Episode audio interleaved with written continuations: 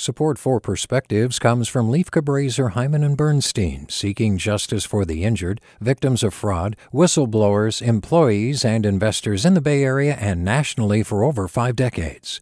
Online at lchb.com. Hi there, I'm Rund Abdelfatah from Throughline.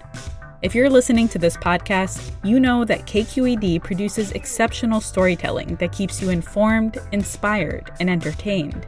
Their podcasts cover issues from your neighborhood to the entire country and everything in between. Support this work today. You can help us continue to bring quality podcasts to your ears. Just head to donate.kqed.org slash podcast. That's donate.kqed.org slash podcast. KQED. These past months have felt like an exploration of the relationship between the invisible and the visible, a navigation from the unseen to the seen. There have been paradoxes in the midst of this. Millions of us disappeared from view as we sheltered in place, but then, as pedestrians and shoppers, we have never been more aware of each other's presence. We managed to disappear and yet become acutely visible at the same time.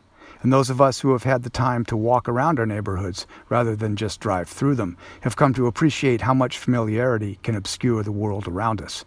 We have realized that things can become invisible not because we can't see them, but precisely because we see them too often.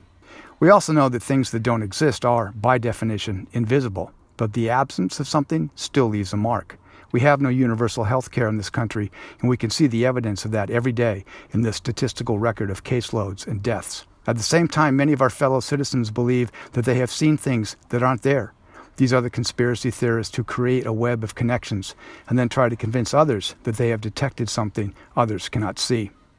We have been sorted out between those who can work invisibly from the safety of home and those whose jobs compel them to go out into the world, visible and vulnerable.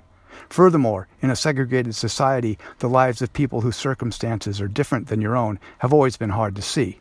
Now, those on the privileged side of that divide have receded even further from view.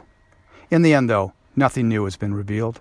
All these deaths, the ones with names and faces, as well as those that are only numbers to us, have exposed things that were always there. Above all else, we have learned that things can be invisible simply because we refuse to look at them. With a perspective, this is Paul Staley.